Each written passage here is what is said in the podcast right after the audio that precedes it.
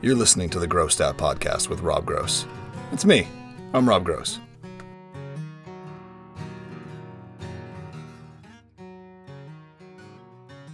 Welcome to the Grossed Out Podcast. I'm your host, Rob Gross. Today is a very special episode, for it is my 41st birthday. And in doing so, we've been talking about this since the very beginning. Um, my wife, Anna Herda, who is guest number one for Pearl Jam, is going to be flipping the script on me and interviewing me about my favorite band, which uh, I guess, do you want to say it now? No, you say it. Oh, I say it. Shocking to nobody, it's Faith No More. I'm really excited to do this. This should be wonderfully weird and awesome and uncomfortable for me. So, do I need to give you an introduction? Everyone knows who you are now. I'm. I mean, yeah. Yeah, so so Anna Herda is the owner and operator of Memento Mori Goods. A, uh, I'll tag it all so you could see it later, uh, and then buy everything from her shop, and you know keep a roof over our heads. Uh, a wonderfully weird, amazing. I'm going to use all the words that you hate at once. Um, uh, a, a boutique business for all things scary, dark, macabre, amazing. Um, but I'm super excited to be interviewed for my birthday on my own show. Super weird. Let's Yeah. roll. It's, it's exciting. I'm, I'm trembling. It's great. Shut up. Okay. So, I guess my first question to you is um, so you have long said that Faith No More is your favorite band, and I guess I want to know why do you always lie about that when your favorite band is actually Pearl Jam? I have a, actually have a really good response for this. Okay, great. So Faith No More was it wasn't my first favorite band. My first favorite band, like a lot of kids, was probably it was like a mix of like Guns N' Roses, Def Leppard, etc. White Snake, whatever. The first bands that you hear, Beastie Boys. Oh yeah, I'm sure a lot of little kids' favorite band is Whitesnake. At seven in 1987, it was. David Coverdale was like, all right, fine, whatever. My point is, is that when when Pearl Jam, when Faith No More went away in 1998, Soundgarden went away too. A lot of my favorite bands went away. Alice in Chains went went away. Pearl Jam had always been right there, but it wasn't until I started really going to see them live in 2003 that I really understood what it was that Pearl Jam is. Like they are the best live band in the world. And so in that in the absence of Faith No More, Pearl Jam is my favorite band. Mm-hmm. But Faith No More is that it's just that for me. Okay. So you just want to continue living that lie. That's fine. Okay, we'll go on. Wow. Uh, n- n- n- here's a follow up question. Uh, it's about me. Um, if I left you tomorrow, would you be able to listen to Pearl Jam? No, absolutely not. Would you be able to listen to Faith No More? I don't know. Maybe. Yeah. Uh, so uh, I wouldn't be able to do a lot of things. Let's be real here. Velcro shoes. I see you. um, when when did you discover Faith No More? I was seven or eight. I was really young. Mike Patton hadn't joined the band yet, and I was I was somewhere on a vacation with my family because we didn't have M- MTV. So I remember we were somewhere where we had MTV, and I remember seeing the video for "We Care a Lot," and later on saw the video for for Anna's song as well. But I remember even at that young age seeing it and just being like, "Oh my God, what is this?" Like I don't know any band that sounds like this. I hadn't heard the Chili Peppers yet. I hadn't heard you know Living Color. I don't think even existed yet. Um, like so, all these bands that inevitably were in this circle where of creativity like Faith No More, like Primus, all these bands, they didn't exist yet in the public eye or maybe at all yet. So this is wholly new to me. But I remember thinking, even at that stage, that I didn't really enjoy the singer. And I'm like, Chuck, right? It was Chuck, who I've of course, you know, I, I've come to love over the years. Was it Chuck Courtney Patton or was it hmm. Courtney? Courtney was only in the band when it was Faith No Man. Okay. So the recordings with her, which I have heard, are awful. Wow. And it was from like 1982, 83. I, in my opinion, Courtney Love can only do one thing, and that's hold. That's correct. I don't think she has a lot of reach She does not. in terms of singing. I think she's a good actress. No, we've talked about how much I love pretty pretty on the inside and, oh. and lived through this. I've come around on for sure. It was not my cup of tea back then, but I totally fucking get it now. Look through this is It's amazing. It's a great album. And the, and I told you I think the other day that like I think that bands like the Rollins band and and Faith and these bands owe a lot to Hole for what they did on on Pretty on the Inside. Mm-hmm.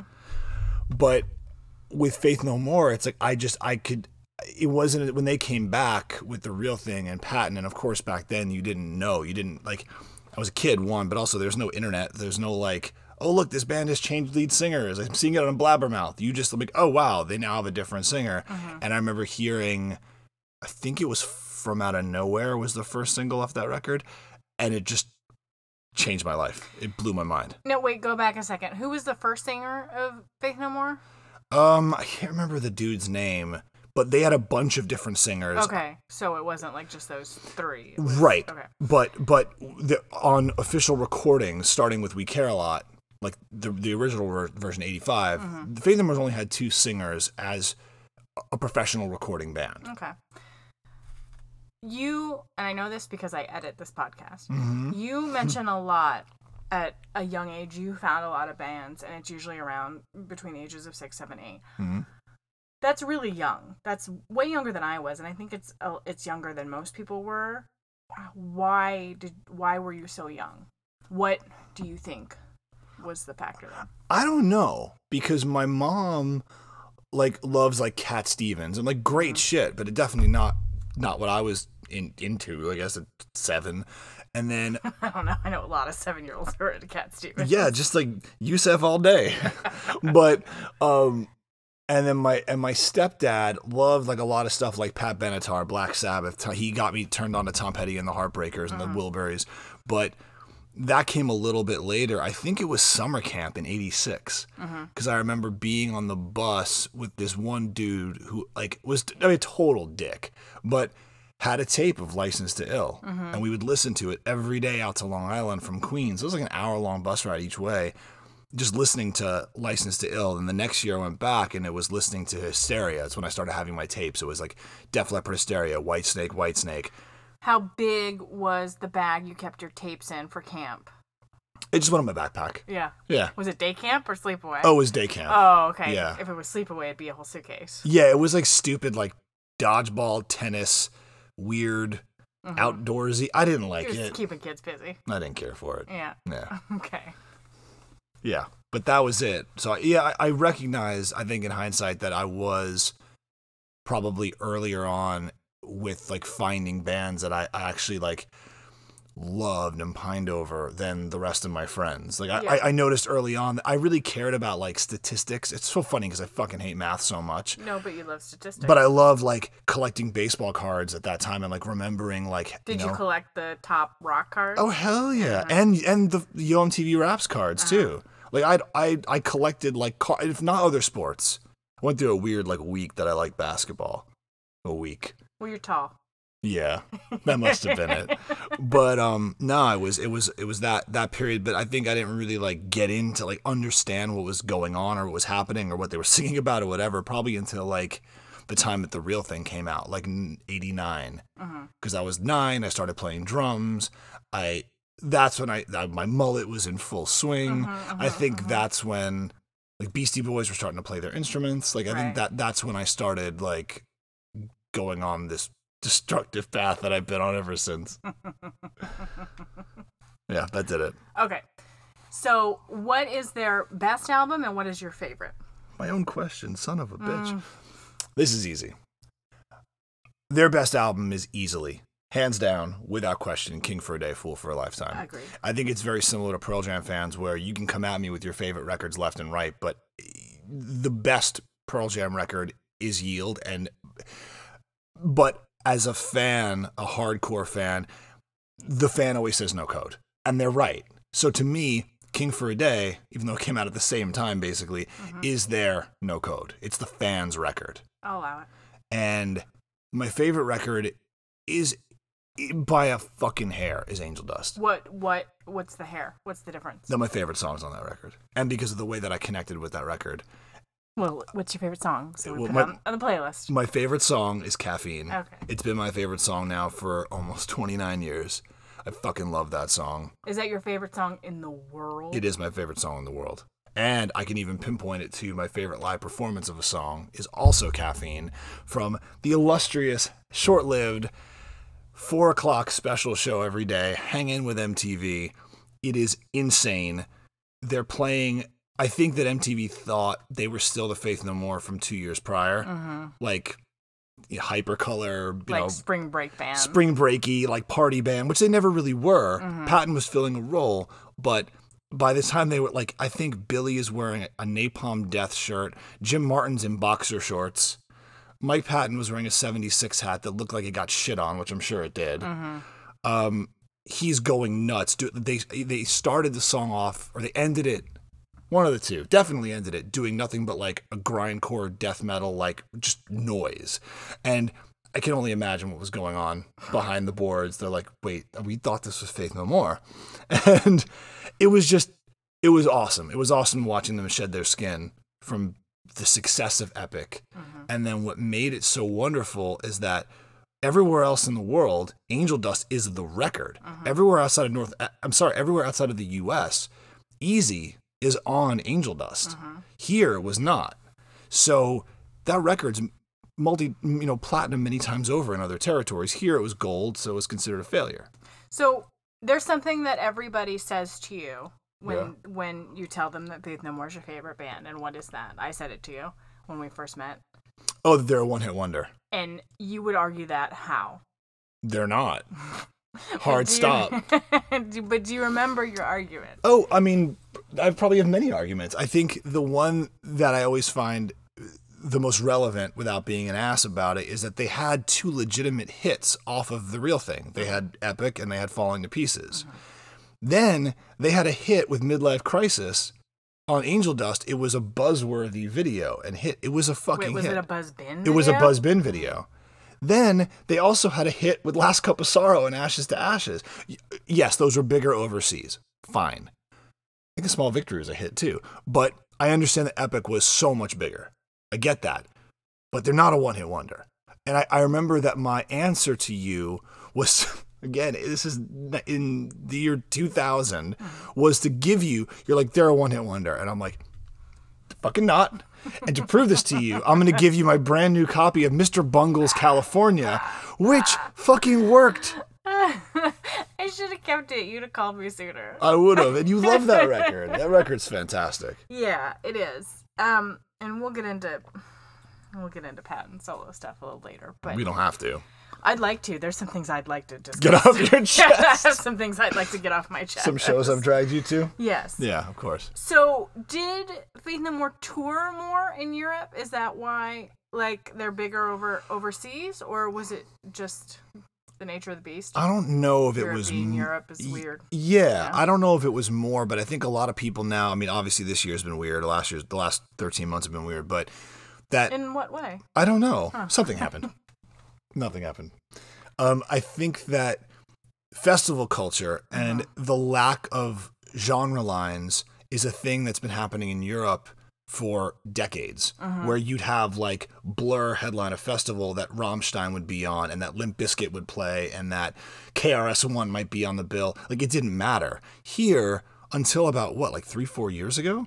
It was basically this is a rock festival, this is a rap festival, this uh-huh. is an avant-garde basement show that you know you get murdered at. Uh-huh.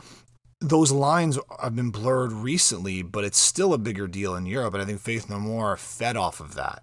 I think them playing like big day out in australia with like you know playing with like the chili peppers but also playing with you know, carnival and bands that are huge down there it helped them to kind of solidify them because they go to play a festival in in moscow they're headliner. They go to play heavy montreal they're headliner here eh, maybe a co-headliner number you know second three like that festival that's coming here that was rescheduled rescheduled it's in order it's russian circles helmet faith no more Korn system of a down. None of those bands exist well outside of helmet without faith no more. Faith no more should easily be the headliner. So, let me ask you this: How much responsibility does Faith No More have for being the fathers of nu metal? As much as Pearl Jam does for being the fathers of God knows what was created in their wake, like Creed and Nickelback and Theory of a Dead Man. It's the same thing. Faith No More, I think, they they both probably ran from it similarly. And I think Patton probably came around. I think he dabbled in it by doing shit like when Sepultura went a little bit nu metally with Roots. They had Jonathan Davis on a song, and then Mike Patton was on that song "Look Away," which is fucking amazing. But I think Mike, because of his love and his not just dipping his toe, but like being being fully immersed in hip hop culture and doing hip hop records himself and being on hip hop records, I think that he it worked better for him being involved in nu metal. I think that the the the, the bridge was gapped. He connected, Formed, formed, mm-hmm. Built. touched. The bridge was built. He touched the bridge. Okay. Um, no, but but I, th- I think it was all closer thematically, genre wise. Where you know Pearl Jam being separated from, they don't want anything to do with Creed. They don't want like eh, just the same way that I think that Faith No More probably wanted nothing to do with Incubus or bands like that. Not a knock at them, just those are obvious fans, obvious. Like Brandon Boyd has said many times that like his favorite record of like the last two decades ago oh God, was the first Tomahawk record. How influential Faith No More was for him. There was this one thing that happened during the height of nu metal. So Faith No More had been away for like two, three years maybe, where there was like a whole summit, a nu metal summit of people that literally pulled up to Patton's house. Was it? Oh, I was gonna say, was it in Jacksonville? no, but a lot of people were from Jacksonville Was that were in- involved. Was it in Duval? Was in Duval. I don't it know. the landing? Oh my God! Please stop. I, I don't know if it, if it's true, but there was apparently like multi million dollar offer to get like, like Patton to be involved some way in the nu metal scene, or I don't know. All right, I'm gonna dismiss that as a rumor because I don't think anybody's pulling up to Mike Patton's house. They might. Okay. Okay. Okay. So, a lot of bands, when they take a break and they get back together, it's not as great. Mhm. And I'm going to say a lot of bands by 99.9%. Yeah, the like, vast it's never majority. as good. Totally. And and I say that with a lot of like my favorite band, like Soundgarden. It wasn't as good. It couldn't be as good. It was special. King Animal's okay. I love it. It's okay. You need to live with It you. could be worse. Well, you've seen what Chris does without them. Yeah, Or but did, like yeah. it could be worse. It's fine. It's fine. I love it. It's fine. Maybe I need to spend more time with it, but Yeah. like if they had just mic drop like they did in 98 and left it alone, hmm their legacy would be so much more. I agree.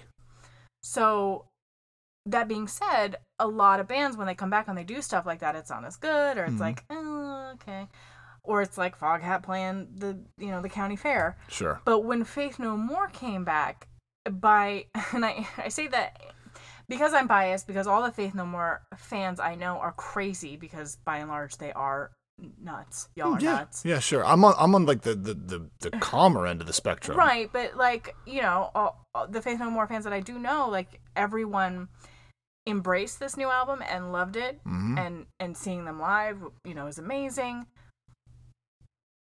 How did they do that? They just have always it sounds so cliche but they've always marched to the beat of their own drum. Mm-hmm. faith no more does not give a fuck. They write music that they want to hear. They're not writing it for fans. They're not writing it for anybody. It's it's that trio of well now it's the four but it, of Mike Bordin um, billy gould Roddy Bottum getting in a room together and making music. They've been doing that since the early 80s so there's a magic there. There's a connection there. And there have been teases of them doing this for years. I mean, they've been offered a lot of money to get back together. an insane amount of money and like a lot of people forget that when they did come back i don't know the dollar amounts here but their reunion was fucking coachella Right. that's how far coachella has fallen in the past 12 years Coachella doesn't really lowball artists, so right they, they, they, they got paid. it was before the two weekends but they definitely got fucking paid Yeah. but there's a and then having Jon Hudson, who a lot of people shit on because he's not Jim Martin. Mm-hmm. The reality is he's a way better fucking guitarist, and he's a way better fit for Faith No More. Jim is an amazing. I mean, my favorite record, Angel Dust. That's Jim. Why but Jim hated that record. Why didn't Jim come back? Was he too busy with pumpkins? not the Smashing Pumpkins, the Growing of Pumpkins. Jim's just a mountain man. I, I don't really, I don't know him, so I don't know. But I just know that he doesn't fit into what Faith No More is. Is he in Eureka? He is. Oh God, I want to say Redding or Chico. He's up there. But he's literally growing giant. Yeah, he grow. He's a world pumpkin grower guy. Like Yeah. enters like He wa- competitions. He got a record, didn't he? He did. It's. I mean, it has to get hauled on a fucking flatbed truck. Those are the kind Uh-huh. of punk. This is what he does, and he still plays, and he still like So guests from time to time. Cool and- doing that. And not Mm-hmm. the Faith No More reunion? Right. Is there bad blood? I don't know. I, I remember, and I talked about this on another episode. It might have been another podcast I did actually, but it's really interesting because he was so disconnected from Angel Dust and mm-hmm. like really did not fuck with it at all. Mm-hmm. That the solo for is for be aggressive. He did from a home studio or from somewhere outside the studio because he he fucking hated all this shit. Mm-hmm. He's in a different key. So like you could hear it. The, solo is amazing, but you could hear that it's like he's not even playing the same song as the rest of them, and but, but it works. But to answer your question about Sol Invictus and the band coming back, though, I mean, you went to three of those, two of those shows, Two. two at the Wiltern. I went to five on that run, and it was amazing. Like it was fucking amazing. They don't. Is it their best record? No, but it feels like it picks up right where album of the year left off. It feels like there's no there's no time lost. They're not it's not like they they have a lot to live up to. They've made these records that are so pivotal and so important to so many people. And to make a record that does stand up with that, there's very few bands that have done that. They've done it. I know you disagree, but you haven't really listened to it. But Alice in Chains overcame so much to come back with Black Gives Way to Blue. And Failure, when they came back with Heart Is a Monster, they literally continued where they were on Fantastic Planet. Faith No More really made it felt more feel more than any of the others like no time had passed. It felt like album of the year came out in 97, this came out in 99. And it doesn't make it sound dated, it just it just Patton's voice is better somehow. The mm-hmm. band is tighter somehow. It's it's honestly unreal. What's their worst album? Their worst album with Patton mm-hmm. to me is the real thing because he wasn't part of it. He mm-hmm. was 20, 21, joined the band. You could even see that he's trying to sing like Chuck. Mm-hmm. There's a whole story about how like he was in the shower and like the producer Matt Wallace is like, "What are you doing? Why that? You sing like that now. That's and he goes, "Well, that's my voice." What like he was trying to be all nasally and Why was the producer in the shower with him? weird band. They're a weird band. You just hear him singing. I don't know, studio shower. I don't I don't know. Stu- oh yeah, the studio. The studio shower. shower. Yeah. That's where you do all your best showering and singing and male bonding. Sure. Yeah. Yeah. Um, it's like a sports team shower, right? Totally old. It's just like They record slapping asses and and, yeah. they just hop in the shower. Yeah. That's it, everybody. Head to the showers. I should have joined a band. Anyway, um, I I don't. I I think when when you look at their full catalog, "We Care a Lot" is probably their weakest record.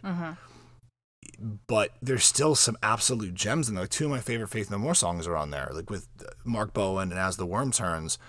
Those are amazing, and even though they redid it with Mike later, years later, "As the Worm Turns" as a bonus track for Angel Dust, um, yeah, I, I prefer the Chuck version. Like it's just that song is so, and they play it all the time now. It's in the set. They play both of those songs, but that is probably their weakest record, and that's kind of what you want out of a band, right? Like uh-huh. let the first one be the weakest, and then get better and better and better. Mm-hmm. But of the Patton era, I would say the real thing, and I know that a lot of people are gonna think I'm nuts, but I, it really is. I think, and I think it's a brilliant album. But when you put you put it next to something like King for a Day, these are two different bands you're mm-hmm. now looking at. Mm-hmm. If you were going to recommend Faith No More to someone, where would you start them? or start them. Oh my god. I would say I'd start anybody with King for a Day uh-huh. because it just has It's everything on it. It's that good. It uh-huh. literally every song every song could be a different band. They like there's like, you know, Portuguese lounge music and then uh-huh. like borderline death metal and then there's gospel choirs and uh, and not only no, sorry, a black gospel choir, which is the only respectable gospel choir. Right. I don't hear white people sing on my shit. No. And then there's there's there's punk, there's hardcore, there's what they're known for, like a song like Ricochet. There's th- uh-huh. there's that. There's there's the funny lyrics. There's there's the serious lyrics. There's the inside jokes. There's them being pissed off at their label, like with Get Out. There's that record has everything. Mm-hmm. I love that record. God I, damn I it. mean, I agree. It's it's my favorite Faith No More record. hmm And you include the B sides, it has the cover of the Bee Gees cover of "I Started a Joke," mm-hmm. which I think doesn't get as much credit as it should because it came out as a single on "Who Cares a Lot" when the band was already done. Right. Um, also stars in the video. It's uh Watson. Um, dude in the video is Oh, um, Martin. uh, Freeman. Martin Freeman is in the video. Um, but I, I don't think it gets enough credit because Easy is the greatest, to, in my mind, the greatest cover of all time. I I wouldn't argue that point. It's it's it's up there. It's a viable argument. It would be it would be it is it is up there and it would be hard to find another cover that is that good. It's just so good, and they knew enough to cut out that really weird middle verse Yeah. because it like doesn't it when you listen to the Commodore's version now you're like, what the fuck is that? Yeah. Because they oh, that is their song now, It is.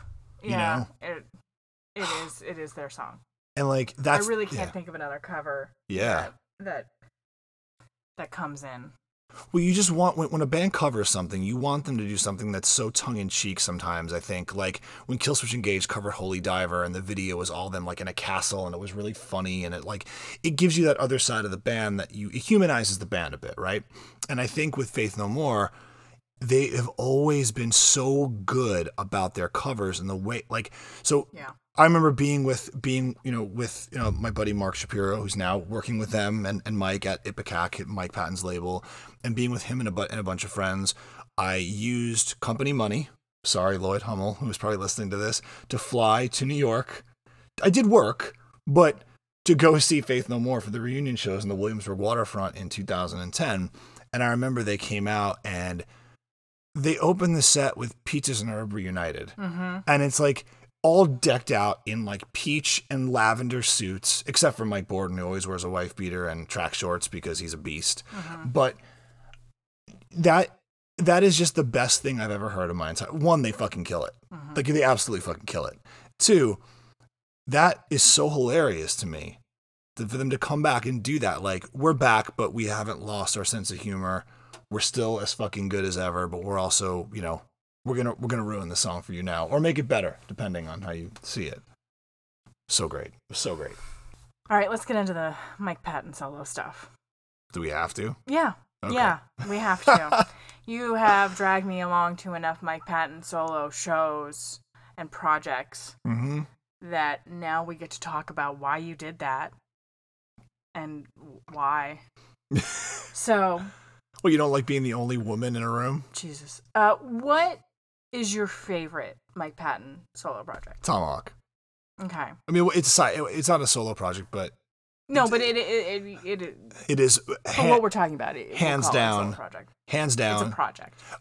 actually, a two-part answer. Okay. My favorite Mike Patton band outside of Faith No More Mm-hmm. is most definitely Tomahawk. More than Mr. Bungle. I think they're more consistent. Mm-hmm. Having members of Helmet and Bungle and the Jesus Lizard and the Melvins, whatever. Like Tomahawk, the first two Tomahawk records, and then also Oddfellows. The new one's great too.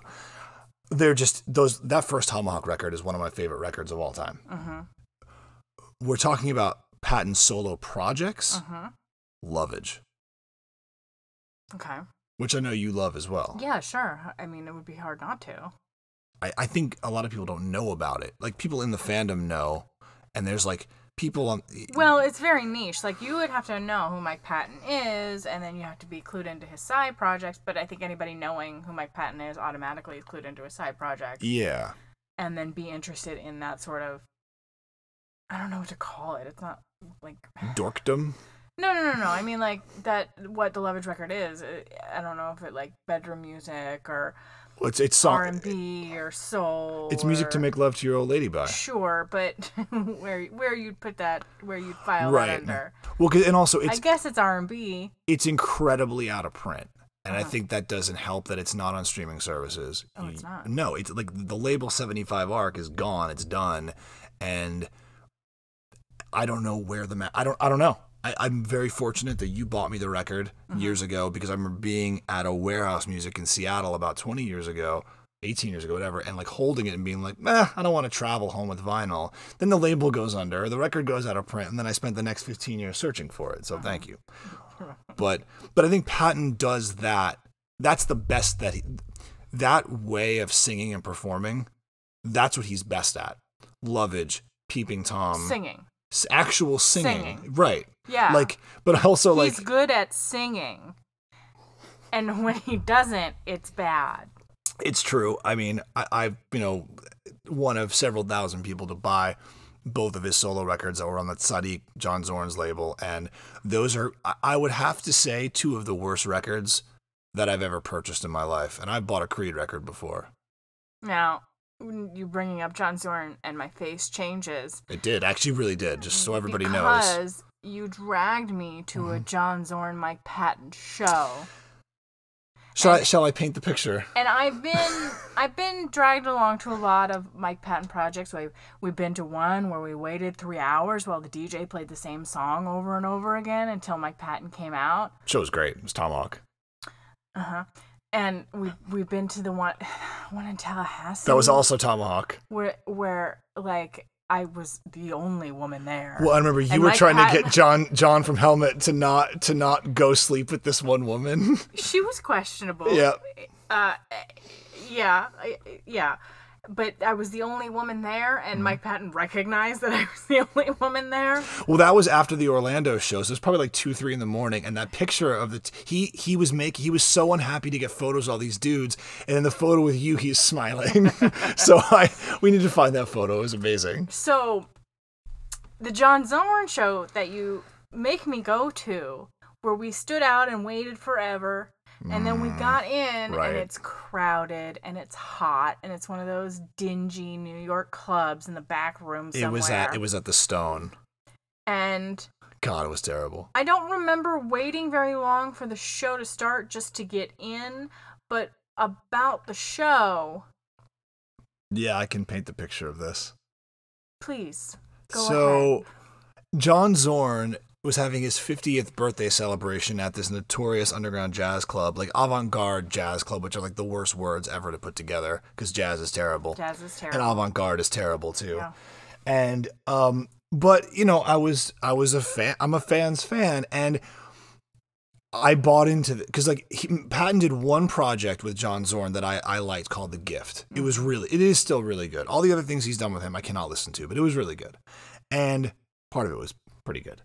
It was fine. Mhm. Okay, maybe it's not that good. Mhm. Anyway, so he started a project with it was John, Mike, and Ikue Mori called Hemophiliac. And I remember we get there and we, we, we were there all of maybe, I think once the show started, all of maybe five minutes, like an actual five minutes, and we left. And that was both of us being like, enough. So picture this small club packed to the gills with fucking dudes. Just f- fanboy dudes in their Faith No More shirts. Like, really a sad scene. Mm-hmm. You got John Zorn, who's this producer, saxophone player extraordinaire, whatever you want to call him, playing the saxophone and the mouthpiece. The reed. The, no, but he had the whole fucking thing separated. reed. But the reed's on the mouthpiece. No, I think it's just the reed. Whatever he was doing, Yeah. he wasn't doing them together. No. So he's playing them both separately, just And honking they- away. They, I don't know a lot about wind instruments, but I do know that the reed goes in the instrument. Just put it in, buddy. Yeah, he was playing them as That's two oddly sexual. separate. Yeah, he was playing them as two separate instruments, exactly. So that there, that's John Zorn. Then you have Mike Patton, one of the most accomplished natural vocalists. I mean, Mm-hmm. an insane range, just screaming his dick off. There's just there's no rhyme or reason. It was just bad. Mm-hmm. Then you have Ikue Mori, who's this experimental uh, drummer. The drum set was on stage, right? Mm-hmm. And what was she doing? Playing a laptop. And I don't mean like a DJ. I mean like she had like some sort of soundboard wired into the soundboard and was just like beating up her laptop. This was the show. So we left. Um, that was a fun drive home. Yeah, I don't think I've been to a Mike Patton project since. No, you've seen Faith No More since. No, I mean like Mike solo. No, I don't think you have either. Because since then, I mean, we lived in San Francisco. I was fortunate enough to see the Crudo show, which is one of the greatest things I've ever seen. The band doesn't exist. It's it was Mike and another project with Dan the Automator. Super fucking good. But yeah. But it angers me. it angers me when you have Mike Patton doing something and he's just dicking around like Yeah. with with uh, megaphones and and and uh, laptops and and faders and loop things and technology and doing everything that's not his voice To distract from what he actually can do. because he's so good at singing. Like he's Yeah. such a great singer. He Yeah, he, he can is. sing a ballad like nobody's business. right. And he just dicks around to the point where it's frustrating. The one exception to this rule, which I think you might have forgotten about, is around the same time we had seen him play the Knitting Factory in New York, Patton versus Rahzel. Yeah. That was fucking sick. Yeah. Yeah, that was good. Because I mean, if you don't know about Rahzel, just get learned. I mean, Roots Crew, uh, Make Music 2000, like Rahzel is fucking incredible, and to have him, the human beatbox, Rahzel, watch Patton do do something, and then literally be right up front with Mike as close to, we're we're sitting across from each other. Mike was as close to us as as we are, and watching him have his mind blown. I remember that specifically. He was like kneeling down, looking up at Rahzel, like having his mind blown. And I thought, okay, cool, this was fun. And then I remember being with Ed Agadello, uh, who's a good buddy of mine. We used to work together at Universal. Happened to be in Atlanta, and I dragged him to go see this, and we had our minds blown again. He was like, I mean, everyone in that era loved Rahzel, loved the Roots, and to have Patton be in that world to show that kind of versatility, it wasn't like a show as much as like a just like a a sight and a, a sound, and Yeah. it was fucking great. Yeah. But I mean, look, I've seen most of Patton's projects live in one form or another. I think the only one that I haven't. No, I've seen Fantômas with you. How is it not endlessly frustrating that you've seen him do Mm-hmm. all these amazing things and then he chooses to do things like screaming eh, screaming into Tupperware Because and, and doing video game soundtracks or like that Italian thing he did Mondo which, Cane. Mondo Cane which was supposed to be him doing Italian pop songs, but it was what it was kind of. it wasn't It's not one of my favorite projects. yeah But he I mean if you're going to promise me 50s Italian pop songs then do it. then deliver that Right, because you know he then nobody could do because it like him. Because no one could do it like Mike Patton could do it So when that's why like I think that my to almost go back to to go back to a question you asked me a while ago about how my taste evolved so early, Uh-huh. I feel that a lot of that did have to do with Faith No More and then that turned into my love for like Mr. Bungle where I mean, I wasn't a huge fan of the first Mr. Bungle record. I still am not. I mean, I like certain songs, but it's just too clown chasey Disco for me. Disco Volante is the first one. Disco Volante is the second one. Okay. I love Disco Volante, which to this day I fully recognize is the weirdest record to ever be released on a major label, the weirdest record to ever sell a couple hundred thousand units. I don't understand. But then they came back with California, hmm. which I found out recently through an interview with Trey Spruance, the guitarist who played on King for a Day as well, that that was the last record, or at least last major label record, so 1999, to be recorded analog, to be recorded to two inch tape Ever? ever. Huh. So that's why when you hear that record, it does sound like Pet Sounds. Sure, It does sound like does. Smile. That record is That's so. a it's a weird, beautiful little record. it is, and that record also sold like two hundred fifty thousand copies, which is insane. I think that the and this is from a, a not being a Faith No More fan. This Mm-hmm. is just being married to a Faith No More fan. But I'm so sorry. that that record hmm uh, is the standard by which all Mike Patton projects should be up to.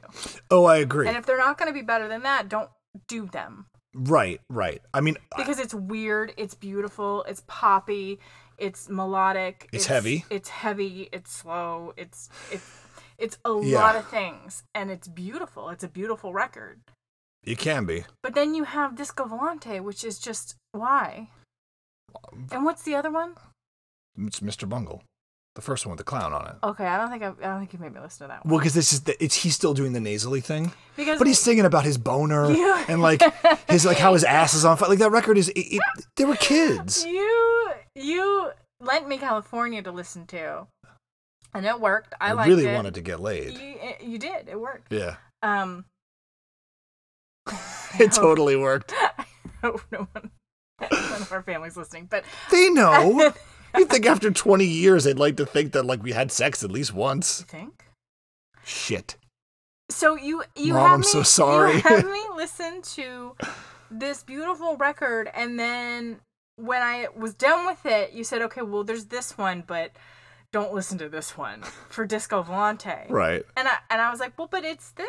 Well, but this, Right, 'cause so you're- you're listened used to more. And I listened to it, and I said, "You were right. This is weird. I don't like it." Yeah. And I like weird stuff. You do. but not that's too weird. Right. But like I don't think anybody was ready for that record. no, but you have to also like being 19 at the time, and I remember, or I think I was 20 by the time the tour came around, and I had driven to Orlando because a lot of the shows at that time, like, like I love how like now, so just so the listeners know, we both met in Jacksonville. In the, at the height of nu metal, um, so California came out. This orchestral record came out at the height of nu metal, with basically nu metal's godfather, for lack of a better term, putting out these weird records like Fantômas and Bungle and then into Tomahawk. And it was a weird time. And I remember going to House of Blues to see Mr. Bungle. And I'd never seen them before. I they just these bands don't tour Florida, so it was a mm-hmm. treat. Mm-hmm. A House of Blues sold out, unbelievable show, and they're all dressed, sunglasses, white Tommy Bahama pants, like, but with extra people on stage because they they had it set up like the semicircle, like an orchestra with Mike Patton as the conductor. Mm-hmm. It was I've my mind was blown. They played Everything Is Everything by Lauryn Hill. They played Drug Me by the Dead Kennedys. I mean they they ran and they played shit from all the records. They ran the gamut of what made Mr. Bungle so special. So now the fact that they're back now, even with Dave Lombardo and Scott Ian as part of the band playing the old demo shit, it's really cool to hear now the thrash side of the like the, the heavier side of the band, which is honestly more listenable than Mr. Bungle or Disco Volante. Mm-hmm. You probably would still wouldn't like it, but you're right. California is just the pinnacle, and like mm-hmm. the way it feels and looks and mm-hmm. everything. It's just mm-hmm. it's fucking perfect. What's your favorite cover that Mike has done? He's done a lot of weird, Hmm. strange covers, and I mean like with Faith No More, outside of Faith No More. I, I mean, I, I remember when I saw the Crudo show that him and Automator they played a full on cover, not just like a sample or of Running with the Devil, which was really fucking good. I want to say Dub Trio is the backing band on that too. I'm, I might be wrong. I don't know. There's a lot of weird ones over the years. Like the first Phantoma show, they did a death metal cover of Epic, Mm-hmm. which felt like just kind of like a catharsis, like getting it out of the way. Like I'm not doing that anymore. Mm-hmm. I would still say probably easy. It's just the best. It it is excellent, but I I'd be remiss not to mention when he covered "Fantasy" by Mariah Carey. Oh my god, that's right. While wearing a heartbreaker shirt, He did. T- like n- nodded in the middle, so his belly, his belly it was. wasn't an official though. It was like he had gotten it at the flea market. It was one of those sprayed. It was. It, it was a. Uh, air spray. Yeah, the, air, the airbrush yeah, yeah, ones. yeah. Oh my god, I forgot about that. right, or like I remember at live at the Brixton Academy in the middle of We Care a Lot, they did a breakdown of the right stuff by New Kids on the Block. And it just and then um they'd also done like Supersonic and like just name whatever was happening at the time and like they've somehow incorporated it into a song. Mhm. Yeah, I mean, even their cover of like the Dead Kennedys, "Let's Lynch the Landlord" is great. The cover of Midnight Cowboy is great. Do you think that? Oh, that is a good cover. Do you think that Mike Patton has a positive outlook of the world or a negative one? I think a lot has changed for him. Yeah. Like I, of course, I've met him numerous times. I have, I've put together projects for him. Like I've thanked in liner notes, like you know, career, life highlights, like amazing shit that I'm super proud of. But I don't know him, know him. Right. So I, I don't I don't know. What I can tell is that from interviews in the last 10, 15 years, it's different. Like he's still the same way, Mm-hmm. but he's not as he doesn't feel as cynical anymore. Right. Well, he was like kind of the first edge lord. Yeah. Yeah. In a weird way. Like I remember like that clip that, that So is he doing it to have fun with it? And like he's poking fun at it? Or does he do it just because he's mean spirited? no, I think he does it because there's no filter, and I think that there was when he hears something that feels. Uh, but he's also been famous for a very long time since he was very young. Correct. Imagine getting famous at 19 or 20. Right, but at least where he lives here, I think he's living. I think he lives in L.A. now. He could go to the store and not get recognized. Right. There's a chance he could. He, Right. there's, I think it's 50-50. Right. Where like i i anyone else from that era, like you're Jerry Cantrell, you can't go to the grocery store and not get I recognized. bet it can. I bet in LA it can. Maybe, maybe. I mean, but like look at somebody like Eddie Vedder. He can't. He can't Yeah. go anywhere without getting recognized. He still does. He does. but he can't do it. So I think what what I've always taken from it, like I think it was one of the first videos to really go viral, It was in 2006. I think it was a big day out in Australia. Um, I think so. Don't quote me on this. Mike's doing an interview, Mm-hmm. and he's there with Peeping Tom, I think. And in the background, Wolfmother's playing. You can hear them playing like wo- Woman or something, and you can see his face start to start to turn. The Wolfmother's like on the fucking meteoric rise at this Wait, are they playing Harry Styles Woman? No, no, no. They, their song Woman. Oh. Ah, Things- I also now would like to put on record that I would like to hear Mike Patton Ooh. do Harry Styles song Woman. I think he'd kill Watermelon Sugar too. I I don't think there's He- a lot he'd fail at. Guaranteed, he'd pull, put that some of that shit in like the next sets that he plays because he does that. He's up on Yeah. on what what he's never fallen behind. He's always No, been he's a ahead. pop guy. He's a pop. He's a pop and a hip hop guy Yeah, and a death metal guy. yeah. But um, like he loves Slayer still. Like him having Dave Lombardo in like multiple bands of his is still like like Dead Cross. That's still a trip for him. Um, but my point Dub, is that Dub, your Wolfmother. he's there at the show and you could see him turn and then in the middle of being uh, interviewed about whatever he just goes are you hearing this shit like are you like what fucking year is this listen to this bullshit and i think it you you could see the visceral reaction that he was honestly like irritated that a band would and no disrespect to Wolfmother although andrew I, is a I dick think some disrespect. a little bit, a little intended. bit. I mean, I did work with him, and he is a dick. Um, that it just it, it, it's fake. Wolfmother did have a moment, but his shit isn't authentic. So it, it's it's a it's a rip of Thin Lizzy and Sabbath, and the it's just it's a it's an amalgam of all these things. There's nothing original about Wolfmother. So that made Mike have a visceral reaction during an interview, and it kind of went viral at the time. And I think that's where the aggression comes out, mm-hmm. hearing things that don't feel real. Like Mike, I remember specifically in an interview that him and Rahzel would drive around like San Francisco listening to the first Missy Elliott record, mm-hmm. just like in an old beat up Toyota Corolla with a tape deck. Mm-hmm. To get inspiration to listen to because one, that record fucking rules, and because Missy Elliott is about as authentic as it gets. So, especially at that time. So, yeah, I think that's all it is. I think he's I I don't want to be like oh he's misunderstood. I I do feel he's a bit misunderstood. Every time I've met him, he's been nothing but a complete and utter gentleman, a super fucking nice guy. Uh-huh. I've had nothing but good interactions with him, but I do know a few people that I've worked with that have not had the same experience. But it's always been good for me. Did the fish die? I don't remember. The fish was Bjork's. Really? How how was the fish Bjork's? Roddy took it from Bjork's house at a party, Uh huh. and then I- don't remember if it died, but it, it that was Bjork's fish, I believe. I think I remember hearing that the fish did not die, or at least they said it didn't die Right, to get PETA off their backs. right. But yeah, definitely was Bjork's fish. Huh. yeah, pretty amazing that they've been that that that that was such an iconic image of Yeah. like Roddy walking away from the piano, like the, the fish, obviously, but then Uh-huh. Roddy walking away from the piano as it explodes. Yeah. like MTV was using that for like uh for like ad liners and like bumps and things like that. Yeah, it's they were huge. But they weren't my favorite band until Angel Dust. They became so much better. What is it about Angel Dust? There's nothing like that record. That record will forever be ahead of its time. There's nothing like it. There's something about the fact that they were running from being this more colorful thing. It's so dark and it's so. It's just so fucking weird because there's just like King for a Day that followed it three years later. There's there's a little bit of something for everybody on there. Like I love how Land of Sunshine opens, which I think Land of Sunshine would be a contender for one of my favorite songs ever too if it wasn't followed by Caffeine Mm-hmm. where it's literally he's reading a Scientology pamphlet. Those are the lyrics for Land of Sunshine. Mm-hmm. So when you hear that and you learn that, because I learned that years later, because in '92 we didn't You even know what that kind of Scientology, we didn't even know what it was. Right. So until years later, and you're like, oh my fucking god, Right. Like what the fuck? What is this? What is it? What is new guy bringing to the table?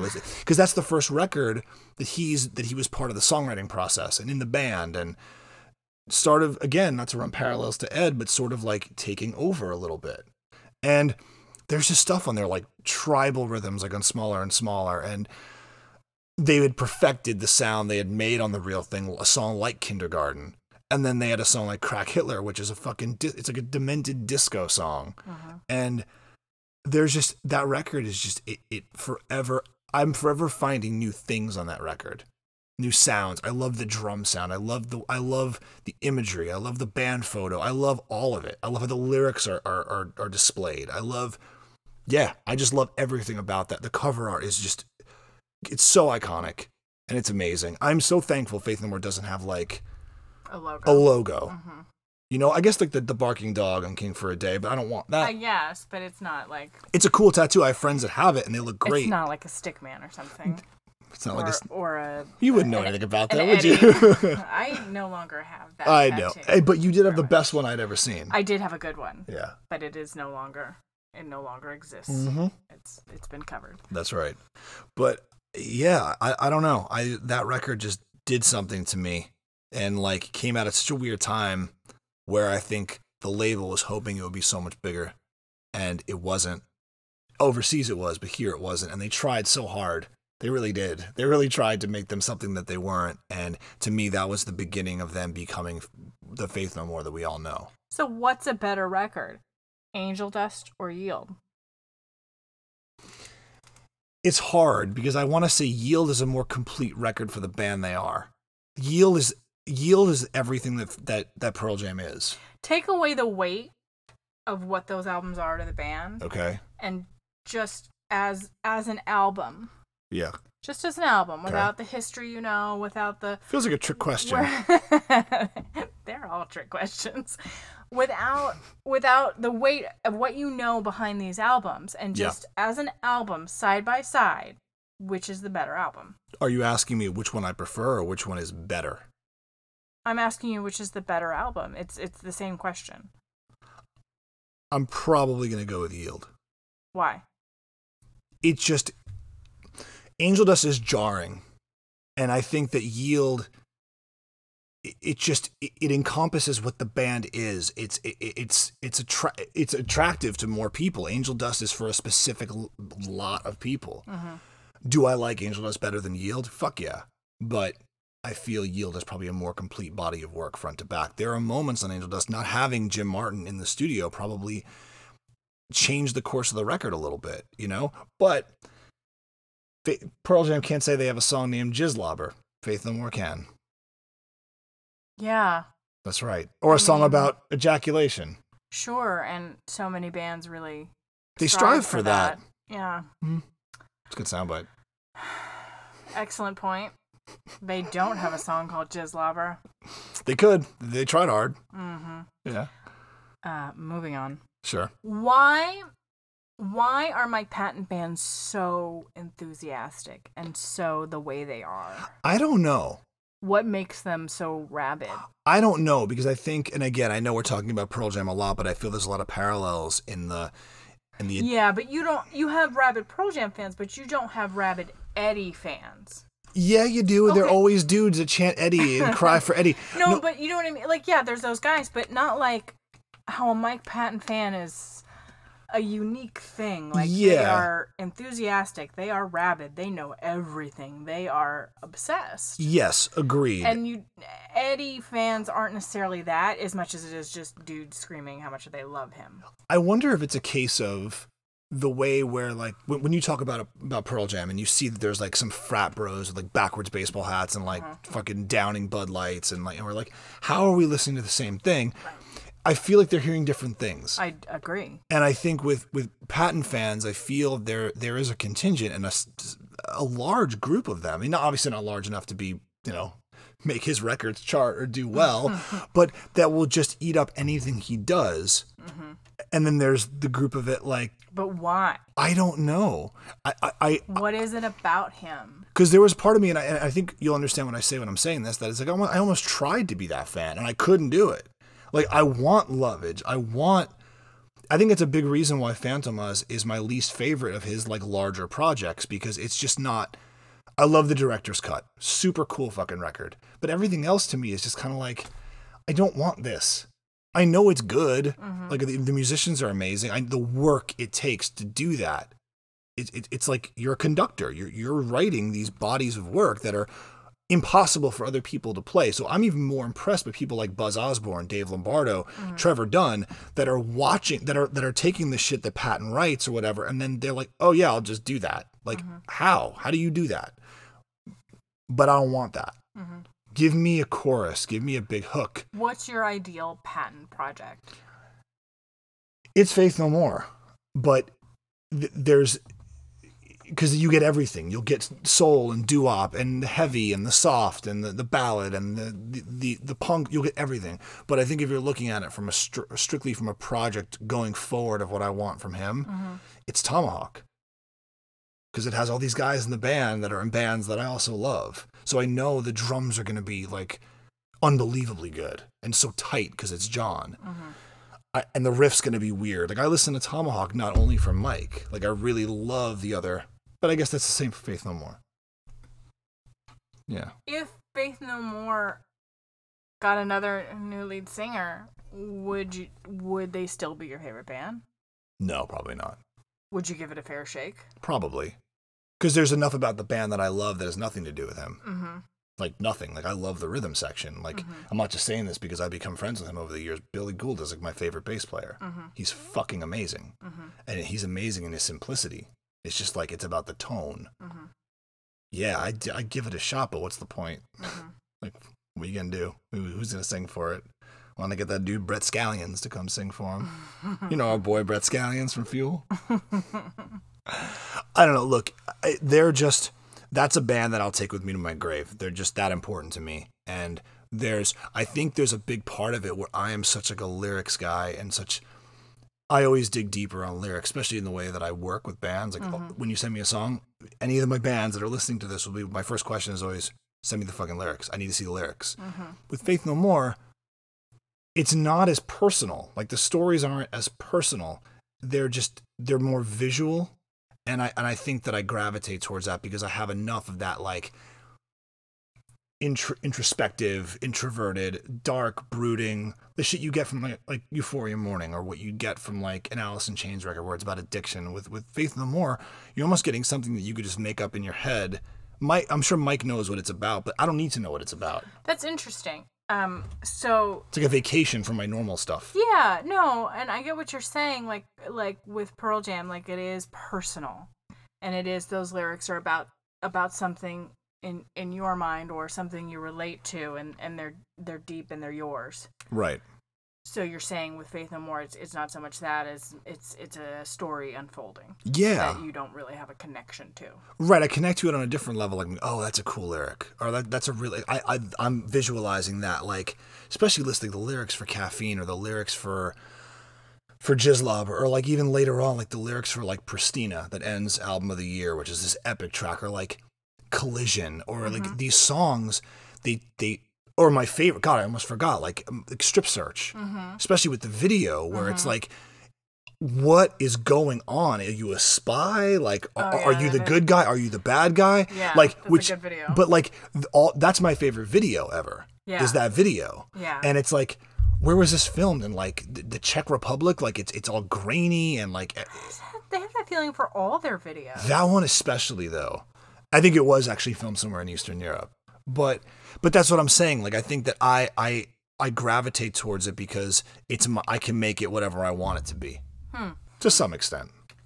No, I get what you're saying. That's a it, that's an interesting point because most people would identify like, oh, this is my favorite band because I identify with these lyrics because they mean so much to me hmm because that strikes a chord with me. I've been through something similar, but that's not what it is for you with Faith No More, which is No. interesting. Which is interesting to me because I see, I see you connect with with other bands in that deep that deep way. So Mhm. it's interesting to me that you would connect with Faith No More in, in not that way. I just put it on that and they're I not yeah. they're not your favorite band because like oh well because it I identify with it the most. It's it's for a different reason. That's interesting to me. yeah, it makes it look ultimately it makes me happy. I put those records on and it's not like I'm not like a live in the past kind of dude where I'm like it transports me to a time. No, it doesn't do that. Yeah, there's part of it like, oh, I remember when I bought this record at this record store in fucking Fort Lauderdale or whatever. Mm-hmm. But I don't think about it in that I literally just get into that mode and then all I'm thinking about is the next lyric, the next riff, the next beat, or like, oh, that little China hit that that Bordin hits there, like what, what why why do they call him Puffy? Like, I, like I, I think about all these things when I listen to Faith No More, and it, It's, it's the Shreds, right? I don't know, I don't know. We know he's Puffy before the dreads. I love that about them, and I uh-huh. love I love how that makes me feel, and that's why I love Faith No More. All right. So what is their sexiest song? Oh right, we have this now. Yeah, we have this now. All right. Uh, wow. On the on the other Or end. you're asking another new thing, a new question. I don't remember. no, it, it was sexy song and funeral song. Funeral song. So sexy song. I want to say evidence. You don't think it's strip search? God, that song is sexy as hell. All right, it's probably strip. it- It's I, I don't think you can go wrong with either. Of it's those strip songs. search or evidence. Mm-hmm. I'd say would do it because Edge of the World is just creepy. Mm-hmm. Um, yeah, I, I think that, that that would do it without. Yeah, for sure. Okay. And then Do because it's not naked in front of the computer, do what? you said that would do it. Do what? be sexy. Oh, okay. Yeah, that would do it. Oh, is their cover of of uh, uh, "I Want to Fuck Myself" maybe by GG Allin? Um, the funeral song is easy. It's Pristina. It's the last song on album of the year. It's because it is a funeral dirge. Is that the song you want played at your funeral? you can hear Buse and Bruce, Buse and Bruce Young in the background. Um, no, maybe "Homesick Home" also from album. Album of the year was about. It was the whole thing was about this Russian.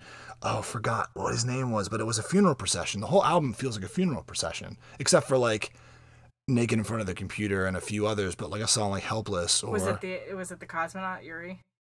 Who the fuck, no, who was it? It doesn't matter. It doesn't matter, but that's the ma- that that record ended with Pristina, and uh, in my so you didn't answer my question. Do you want that played at your funeral? Yeah, I'm hell not yeah. I'm not gonna do that.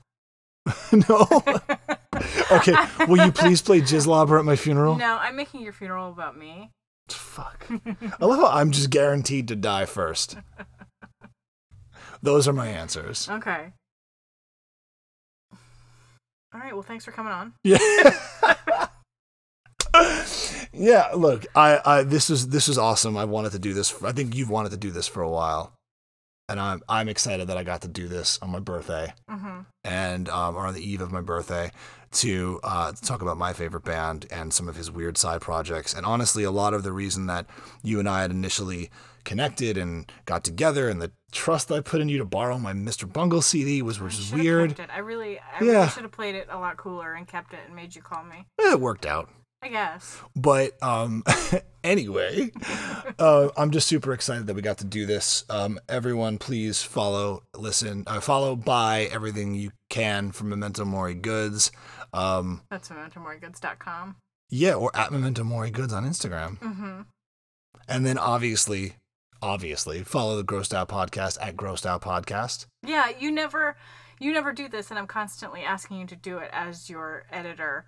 Is please rate, review, subscribe, say nice things in reviews, so so it gets up higher and people you know listen to you. Although I know you don't care, I know you're just doing this for the fun of it, which is why you're perfect to do this. You're just doing it for the fun of it, but I have a podcast. you know I like to monetize everything, so I have a podcast. I know, and I'm so proud. oh my God. All right. Thank you so much for listening to the Grossed Out Podcast. We will see you, hear you soon. You'll see me and hear me soon. Yeah, this is usually the part where you say bye, but we're just gonna like we're still facing Another thing. All right. Bye.